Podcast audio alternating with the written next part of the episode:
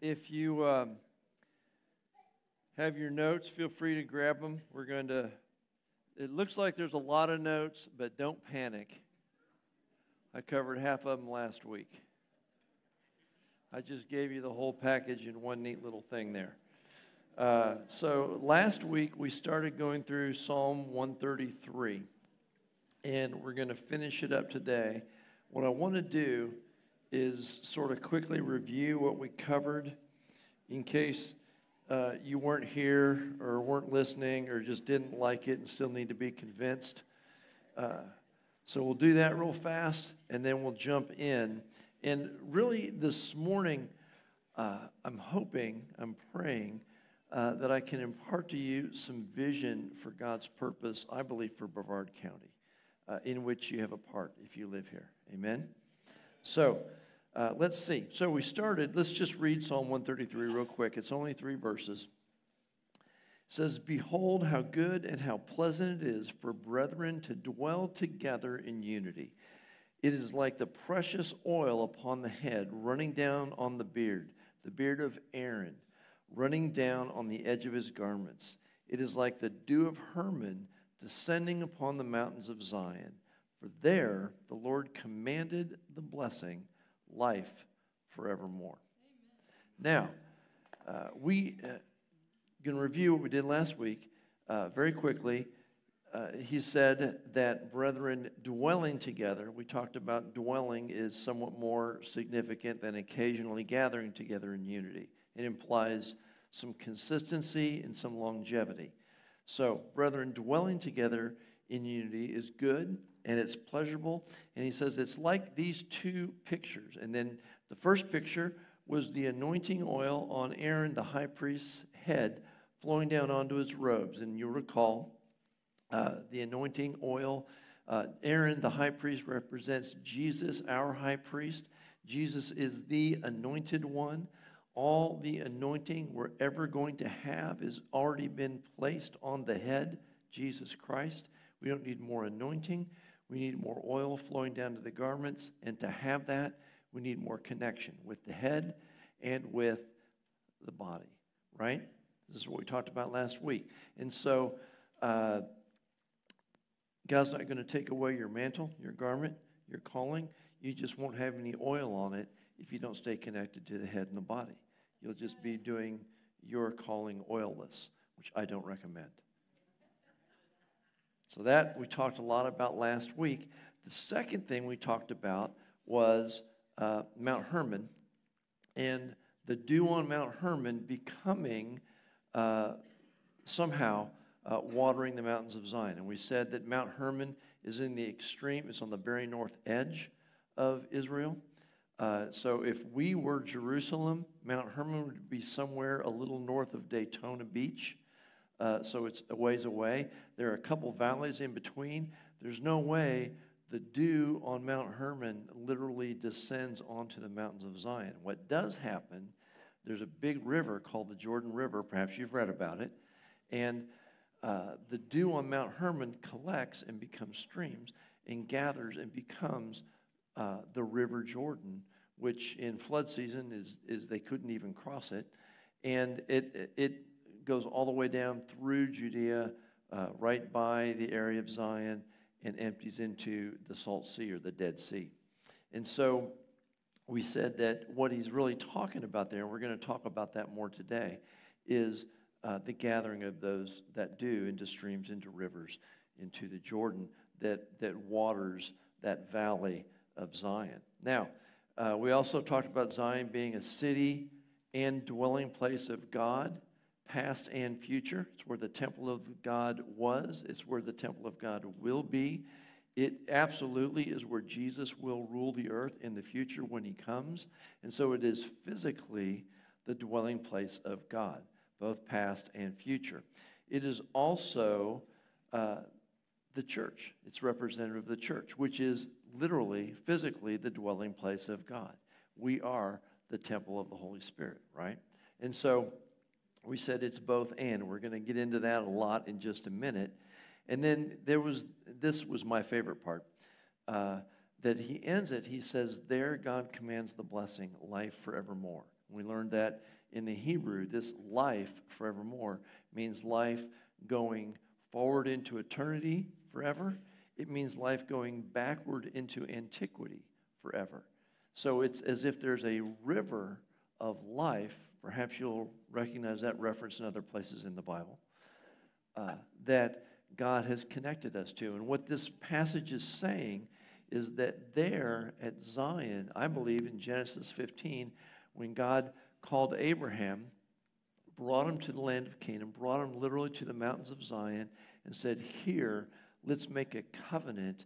And he commanded that through you, all the nations of the earth will be blessed. The blessing, underline the. And so we learned that there, God commanded the blessing, life evermore. So literally, God, through choosing Abraham, connected mankind for the first time in history to this eternal river of life. And it would take the culmination of the new covenant through his son Jesus dying on the cross. But that is where God commanded the blessing that we are now experiencing life forevermore because through Jesus and his death on the cross for our sins, we have been connected to this eternal river of life. You guys remember all that? So that's good stuff.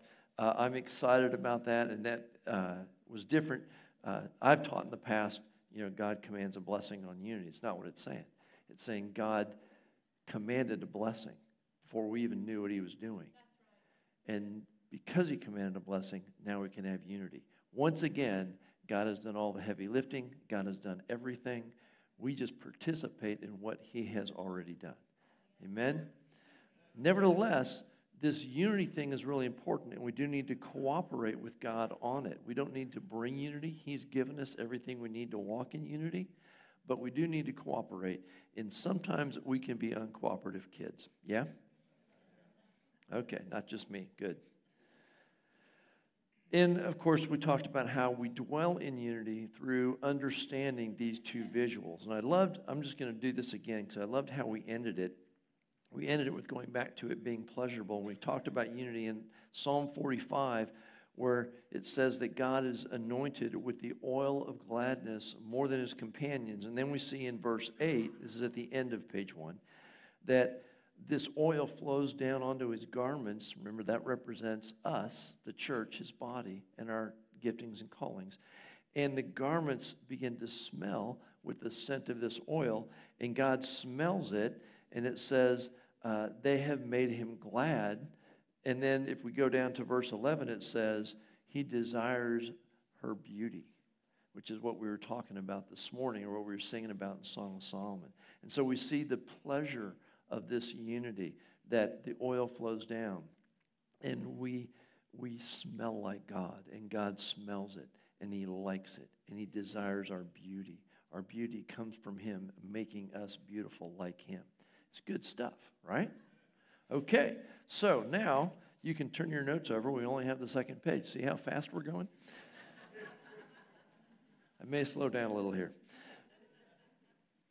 The second picture we see is this living water, the dew of Mount.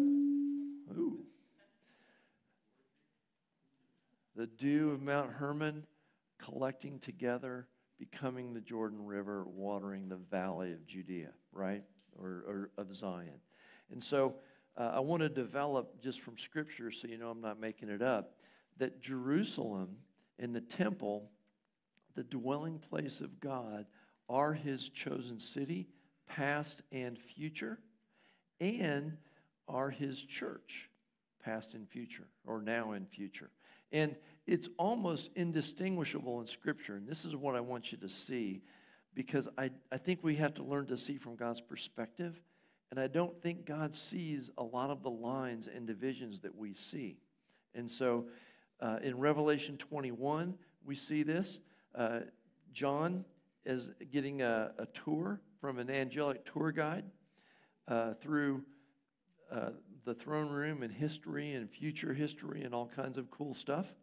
And he says, Then I, John, saw the holy city. This is Revelation chapter 21. Then I, John, saw the holy city, the new Jerusalem, coming down out of heaven from God. There's been a Jerusalem There is a Jerusalem now without a temple. There will be a Jerusalem with a temple that God dwells in. There will be a new Jerusalem that comes down out of heaven, and it's great big. It like you know would be up in the. There's all kinds of physics problems with that. Uh, but it'll be a new earth, and I think it's God's worked it out. Uh, so anyway, if you're on the top floor, you know. Uh, anyway, New Jerusalem coming down out of heaven from God prepared as a bride adorned for her husband. We are the bride, yes?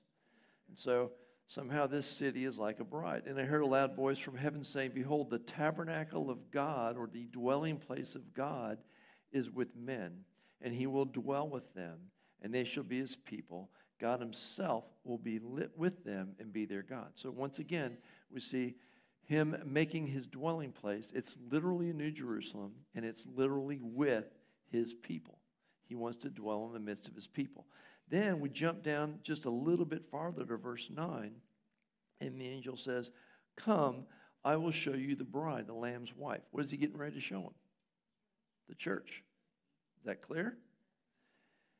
Come, I will show you the bride, the Lamb's wife. And he carried me away in the Spirit to a great and high mountain and showed me the great city, the holy Jerusalem, descending out of heaven from God. Are we confused? God apparently isn't. The city and the church are one. What makes them the same, the only thing they have in common is they're the dwelling place of God. That's what makes them the same. So God says, I dwell in that city, I dwell in these people. I'm going to put it all together. It's all in me anyway. And the New Jerusalem, the Old Jerusalem, it's all about Him and Him being the dwelling place and us dwelling together in Him. And so we need to see uh, because we won't get some of the metaphor in the Bible if we don't catch this. Uh, we see this again in Hebrews chapter 12. Uh, what in the, leading up to this, he's talking about. He says, "You haven't come to Mount Moriah." He's talking about where they first remember when they came out of Egypt and they went to Mount Sinai. And I'm sorry, I meant Sinai. They went to Mount Sinai, and God came on the top of the mountain, and there was fire, and there was a lot of noise. And He said, and He set up a boundary, and He said, if you step on the mountain, you're going to die. And they said, cool, you talk to God, we're going to stand over here. Remember that? So the writer of Hebrews, uh, that was just before that, he's talking, he goes, You haven't come to that mountain. He goes, This is different. He says, You're not coming to the big scary mountain where if you step on it, you die. He says, You have come to Mount Zion. That's a mountain just a little north where the temple is, right? He says, and, and I'm reading from Hebrews 12, 22 and 23. You've come to Mount Zion, to the city of the living God, to the heavenly Jerusalem. He's just putting it all together, right? Because in God's mind, it's all kind of one thing. To an innumerable company of angels, to the general assembly and the church of the firstborn. Well, there we are, the church again who are registered in heaven to God, the judge of all, to the spirits of just men made perfect. And the next verse says to Jesus. So when we came to Jesus, we came to God. We came to the New Jerusalem. We came to his church. And it's all connected together. And God doesn't see the divisions we see. In Ephesians 2, I love this passage. I've been praying into this. I pray this every Sunday, virtually every Sunday, I pray this verse uh, for Brevard County. Ephesians 2, verses 19 through 22. Now, therefore, you are no longer strangers and foreigners, but fellow citizens with the saints. Are you a citizen? Yeah. Now, you're a citizen of the kingdom, but you're also a citizen of Jerusalem, the New Jerusalem. All right? Members of the household of God. Think about that. Let that one sink in. It's his house. You're a member of his household. You're in the family. You are adopted in. You are accepted in the beloved. So we are fellow citizens with the saints and members of the household of God, having been built on the foundation of the apostles and prophets, Jesus Christ himself being the chief cornerstone, in whom the whole building, what? I thought we were talking about the church, the saints, the household. Now we're talking about a building? It doesn't seem like Paul's even noticed or God's even noticed. It's all the same to him but the whole, in whom the whole building being fitted together grows into a holy temple in the Lord, in whom you also are being built together for a dwelling place of God in the Spirit. The church, all of us, are being, the saints, the members of the household of God, are being built together into a building, into a dwelling place of God in the Spirit. This is biblical, yes? So here's the thing this is a simple point, but it's a very, very, very important one. We must see his church from his perspective. I'm telling you, church, we don't have the option of seeing it differently. God, I know you don't see divisions, but we do, and they're important to us, God. And I'm not, I'm not sitting down with that part of your church. In fact, I'm going to go online and tell everyone else not to sit down with that part of your church. Parents, how do you do when people start talking about what knuckleheads your kids are? You can call them knuckleheads. Kind of annoying when someone else does, isn't it? Guys, it, this is such a simple point, and I don't know why it's so hard for us to get, but we got to get this. We must see his church the way he sees his church. We can't erect divisions that he has not erected. In his church, flaws and all, is anyone who is called upon the name of Jesus for salvation, who has genuinely believed the gospel, not a different gospel. There are people who call on Jesus that don't know him. I'm talking about, you know, your basic uh, uh, Apostles' Creed belief system.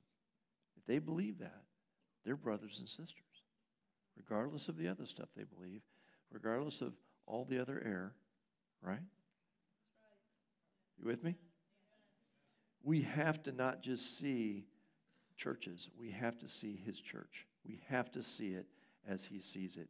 We have to see uh, the church without divisions.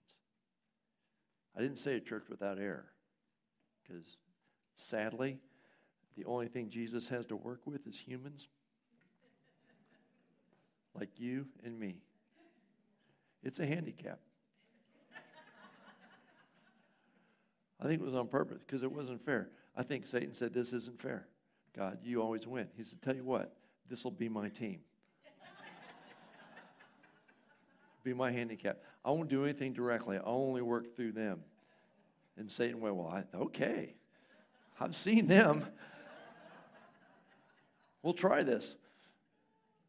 That's our team, guys. But we have an amazing leader. All right, so. I just want to beat that drum hard. I want to get that vision. We must see his church from his perspective, not disconnected. And again, we can argue about stuff, but if they love Jesus, if they have believed in the Son and his death on the cross for their salvation, they are brothers and sisters. Amen? We need to quit calling them other stuff like false prophets and heathen. All right. That's probably enough. You guys got real quiet. All right. The second thing we see, and this is why it's important that we recognize uh, the unity that already exists in God, in His church, that we are one in Him, because this building, this temple, this dwelling place of God seems to always have a river. Remember, I talked about uh, in Psalm 133 3 how there's this river that gives life, this river of life that in, in uh, Zion he connected us to through the covenant he made with Abraham. Well, we see uh, in the Bible, uh, not in the first couple tabernacles, uh, or not literally in the temple in the past, but we see specifically in the temple to come uh, in Jerusalem when Jesus comes that there's a river of life. If how many of you have read Ezekiel 47? We like that chapter because there's I like it because there's a river and there's a river. Jesus is now this is speaking of when Jesus comes and reigns in the earth during the millennial period, and there's a river coming out of the temple and it's going east, which means it goes down into the Kidron Valley, and it guess what river it runs into? The Jordan. It says, and it's not just a river. It says everywhere this river goes, everything will live wherever this river goes. What kind of river is it? It's a river of life. Everything it touches lives. In fact, the Salt Sea, which is what the Jordan empties into, is sometimes called what? The Dead Sea, because it's so salty, nothing can live there. Guess what's going to happen when this river touches it? That's what it says in Ezekiel. It says it'll be healed and it's going to be full of fish, lots of fish. Uh, I talked about, Jared and I were talking one time about uh, maybe we should buy land there now, right on the Dead Sea. and then later, we could open, you know, uh, a restaurant, seafood. But the, I kept reading in Ezekiel 47. I saw how he divides out all the land of the Jews, and I'm not sure I'm allowed to own it. So, uh, anyway, it was a good idea. Um, so, everything where this river goes lives. It's a river of life. It, I think it's, uh, again, I think it's that physical representation of that eternal river that God connected us to in Psalm 133. And of course, you know John 7:38. Come to whoever comes to me out of his heart will flow rivers of living water. We are temples of the living God with rivers of living water flowing out of us. Isn't that interesting? Is that going on? All right. So, what I want us to see, we've got the city, who's the church. We've got the river of living water. We've got rivers of living water flowing out of us. The temple's supposed to have rivers flowing out. We've got the, the Jordan River flowing into it. So we go back to the picture of the dew on Mount Hermon collecting into little streams, and those streams run together and become bigger streams, and those streams become the River Jordan, which comes down and fills the plain of Judea. You guys see the picture? Where God's saying this is what unity is like. Now, let's apply this. You're just a little dew. You just do what you do with your dew. I'm just a little dew.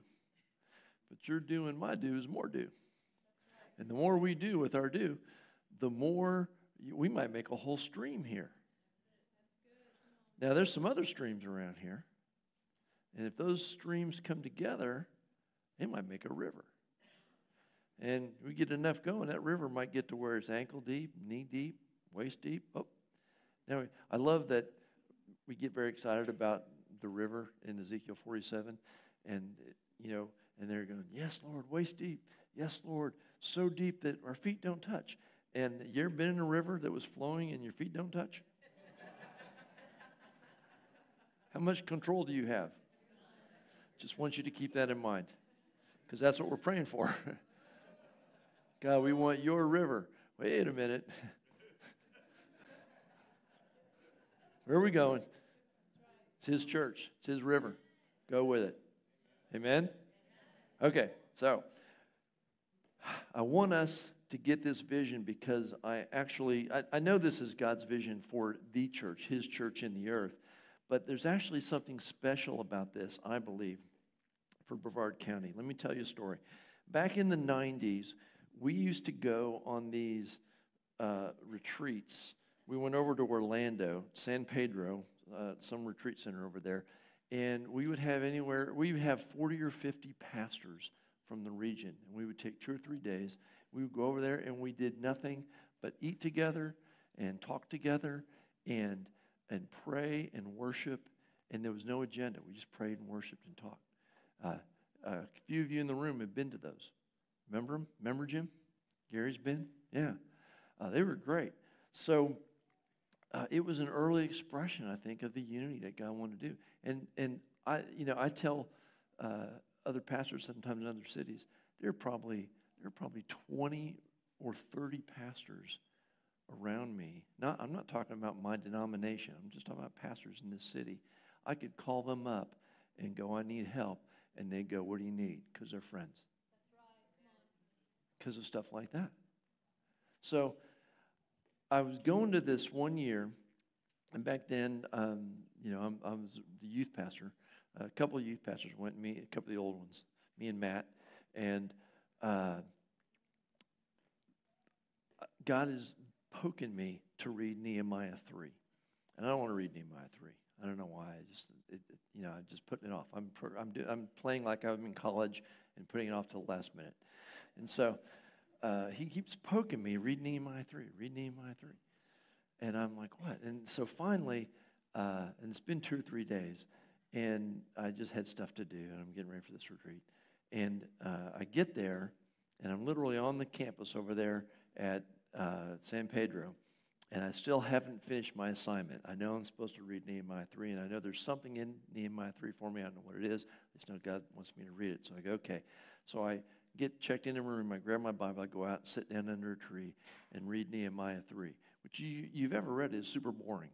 Um, I'm going to sum it up. Here's about 20 or 30 families. This family worked on this portion of the wall. This family worked on this portion of the wall. This family worked on this portion of the wall. This family worked on this portion of the wall. End of chapter. That's it. That's the whole thing. So I'm going, all right, God, why am I reading this chapter? And God begins to speak to me, which would be uh, because I was supposed to give a word to all the pastors there, which was a little interesting because I was, you know, the youth pastor. Uh, but uh, the word was this the word was Brevard County is called to model unusual unity. And I still believe that. I'm living in that word now, 20 some years later. I still believe that that's true, that Brevard County is called to model unusual unity, which was, there was even a little hint of that going on right then. And even the renewal we had in 95 was, that was in churches all over the city.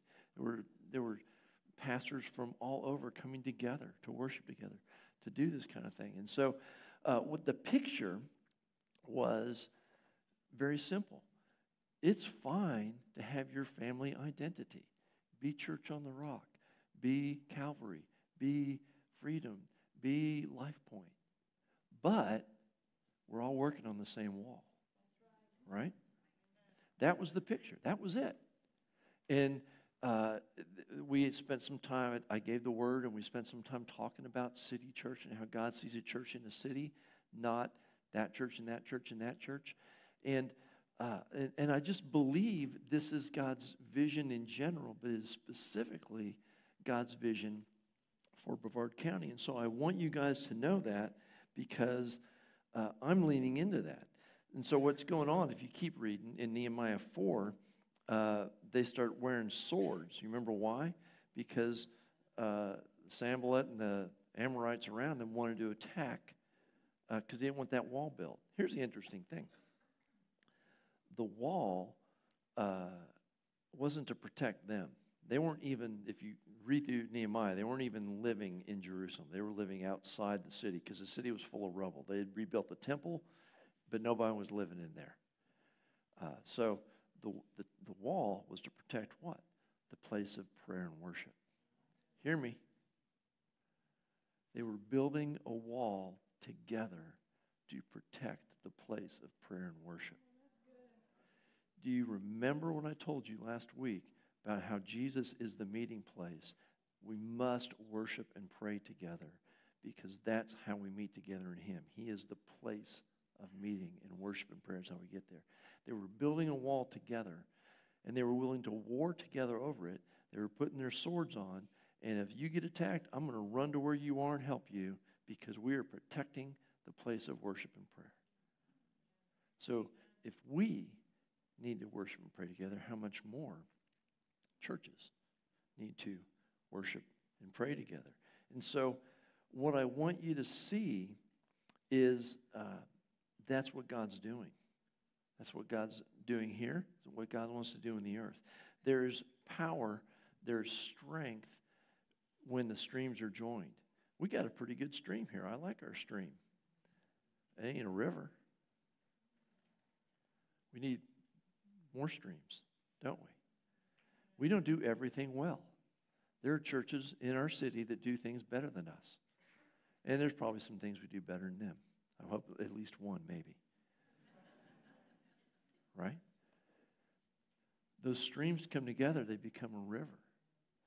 And we need to value this. We need to see things as God sees them. We need to value what God values. So, uh, How many of you remember the first Ghostbusters? Back when Dan Aykroyd and Bill Murray were young. All right? You remember the one thing you did not do? Don't cross the streams. Could be extremely dangerous. But what happened in the Ghostbusters eschatology when they got to the end and the Stay Puft Marshmallow Man showed up? They didn't have enough power to deal with the Stay Puft Marshmallow Man. Remember? The eagle says, maybe we need to cross the streams. Telling you guys, metaphors everywhere. Church needs to cross the streams. Church needs to cross the streams. We need the streams. We need to value the different streams. Even if we don't now, it's okay if you come here and go, I like you guys, but eh, I don't like the way you do church. I'm going to go somewhere else. I like the way they do church better. That's fine. You like the way that stream tastes, go play in that stream.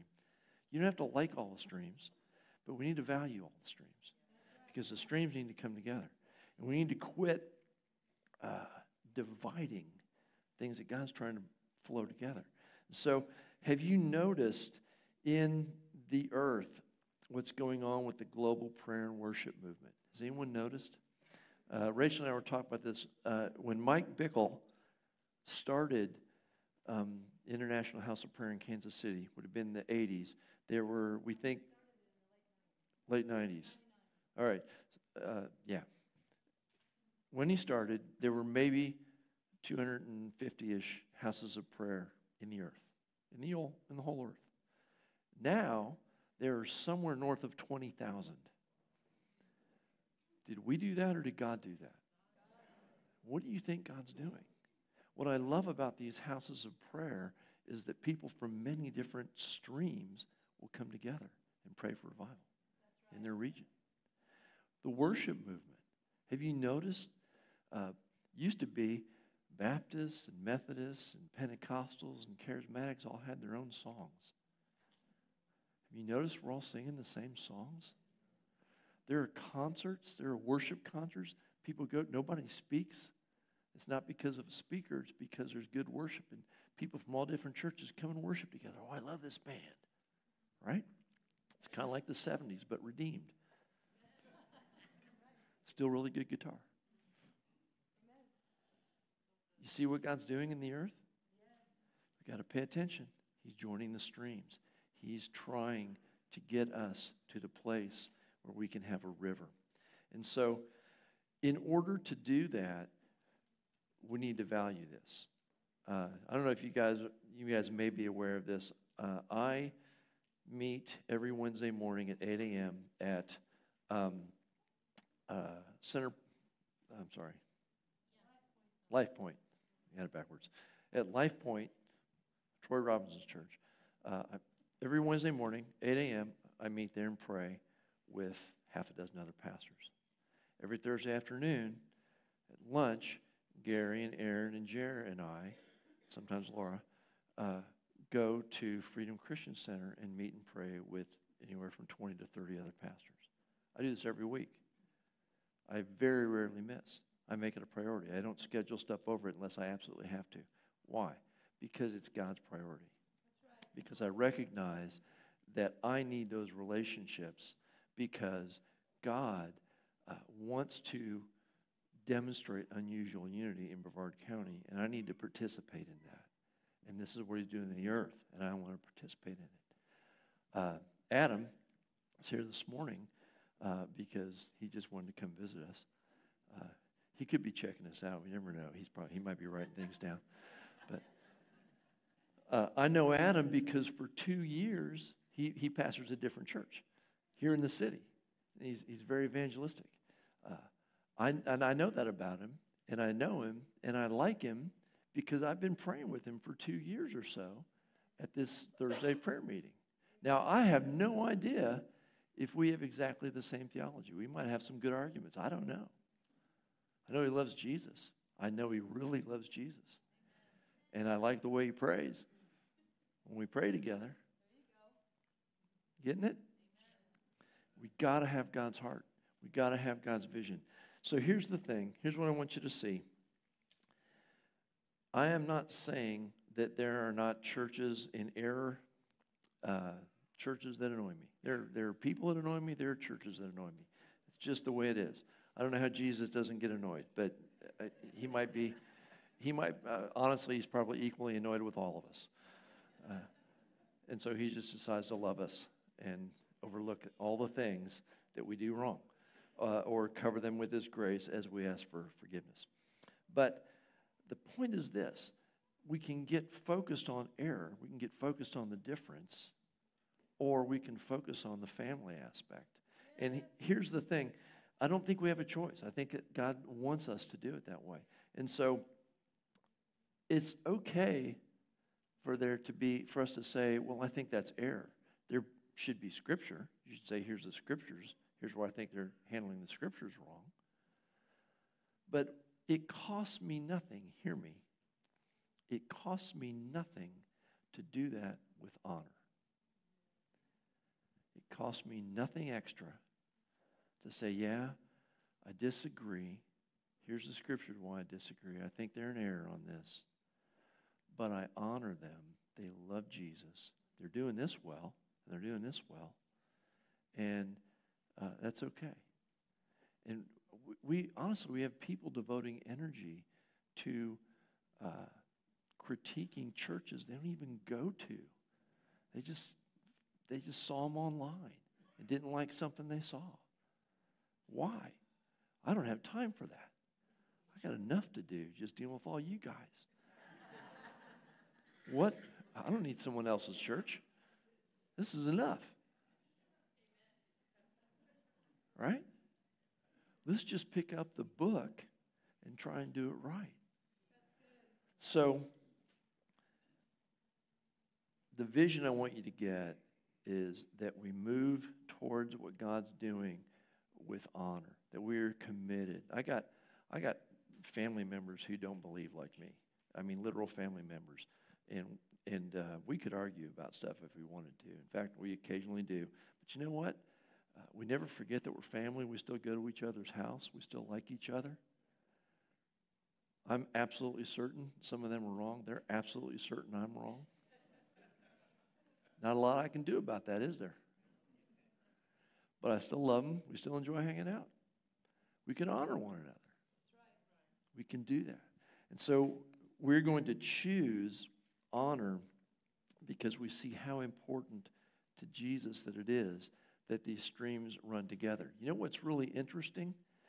We start getting into doctrine, we'll have a good argument. But if you get a bunch of churches together and go, hey, let's just worship God, there's not a lot to argue about.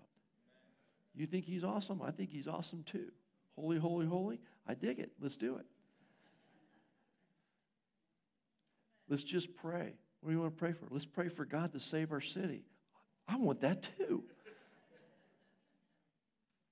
Not a lot to argue about. We can get together on this worship and prayer thing, guys. The church, all the streams. I think God's going to use it to bring us together, Amen. worship and pray together. Now, let's finish this up. Again, we started with him saying, It is good and pleasurable for brethren to dwell together in unity. And we ended last time with why it's good and pleasurable. Let's do it again this time, and I want you to see language. And the language in this psalm is interesting. It should leap out at us now, uh, but we'll see. Psalm 140 or Psalm 46, verses 4 and 5. Listen to this language. There is a river whose streams make glad the city of God. Are you hearing it? Are you getting it now? The holy place of the tabernacle of the Most High God is in the midst of her. She shall not be moved. Ah, I want to live in that city. We can't live in that city. We do live in that city. There is a river whose streams, there's this river, and it makes the city of God, the place where God dwells, the mountains of Zion, it makes them glad, makes them happy, and God's in their midst, and they won't be moved. So, what is it about this river? Well, it's not the river so much, it's the streams. There's a river whose streams make glad the city of God. All the streams make him happy. Different streams. All right? What's God's favorite church? I don't know. How many of you have a favorite kid? Don't tell them. See where I'm getting at? There is a river whose streams shall make glad the city of God. Let's not be excluding any genuine streams. If they are a genuine stream, we need them. I love Psalm 36, verse 8. They are abundantly satisfied with the fullness of your house, and you give them drink from the river of your pleasures. There is a house, a temple, a dwelling place, and it contains the fullness of God.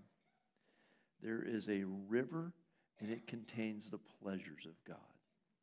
We can drink from the river. We can be satisfied with the house. This is good stuff, guys.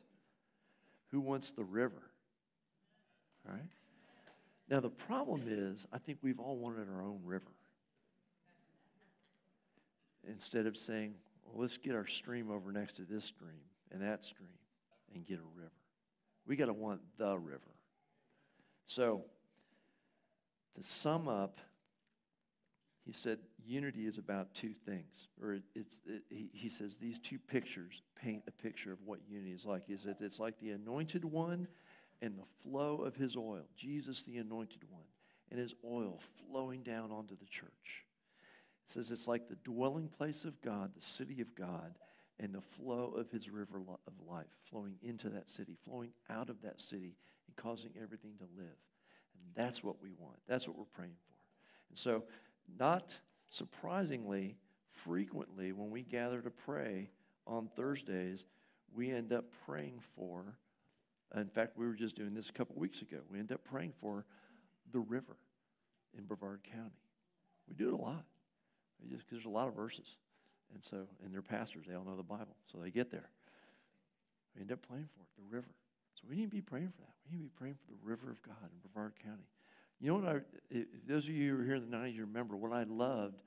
Uh, you know, if there's a revival in the city and people come in the city and they go, "What church do I go to? to where's this revival at?" uh, in the 90s, uh, we were meeting at the tabernacle just because it was the, the most seats. Uh, but any Sunday morning, if someone came into town and said, uh, What church do I go to? I said, Well, here's 15 or 20 where this is happening. Pick one. Because it's happening all over. It's happening in our city, not in a church, in our city. Because uh, our church has one, our city has one church. It's the Church of Jesus Christ. You're either in Jesus or you're not. The only distinction, it's the only line he draws all through the Bible sheep, goats. My kid, not my kid. In me, not in me. That's, he, he just has that one big line. Amen?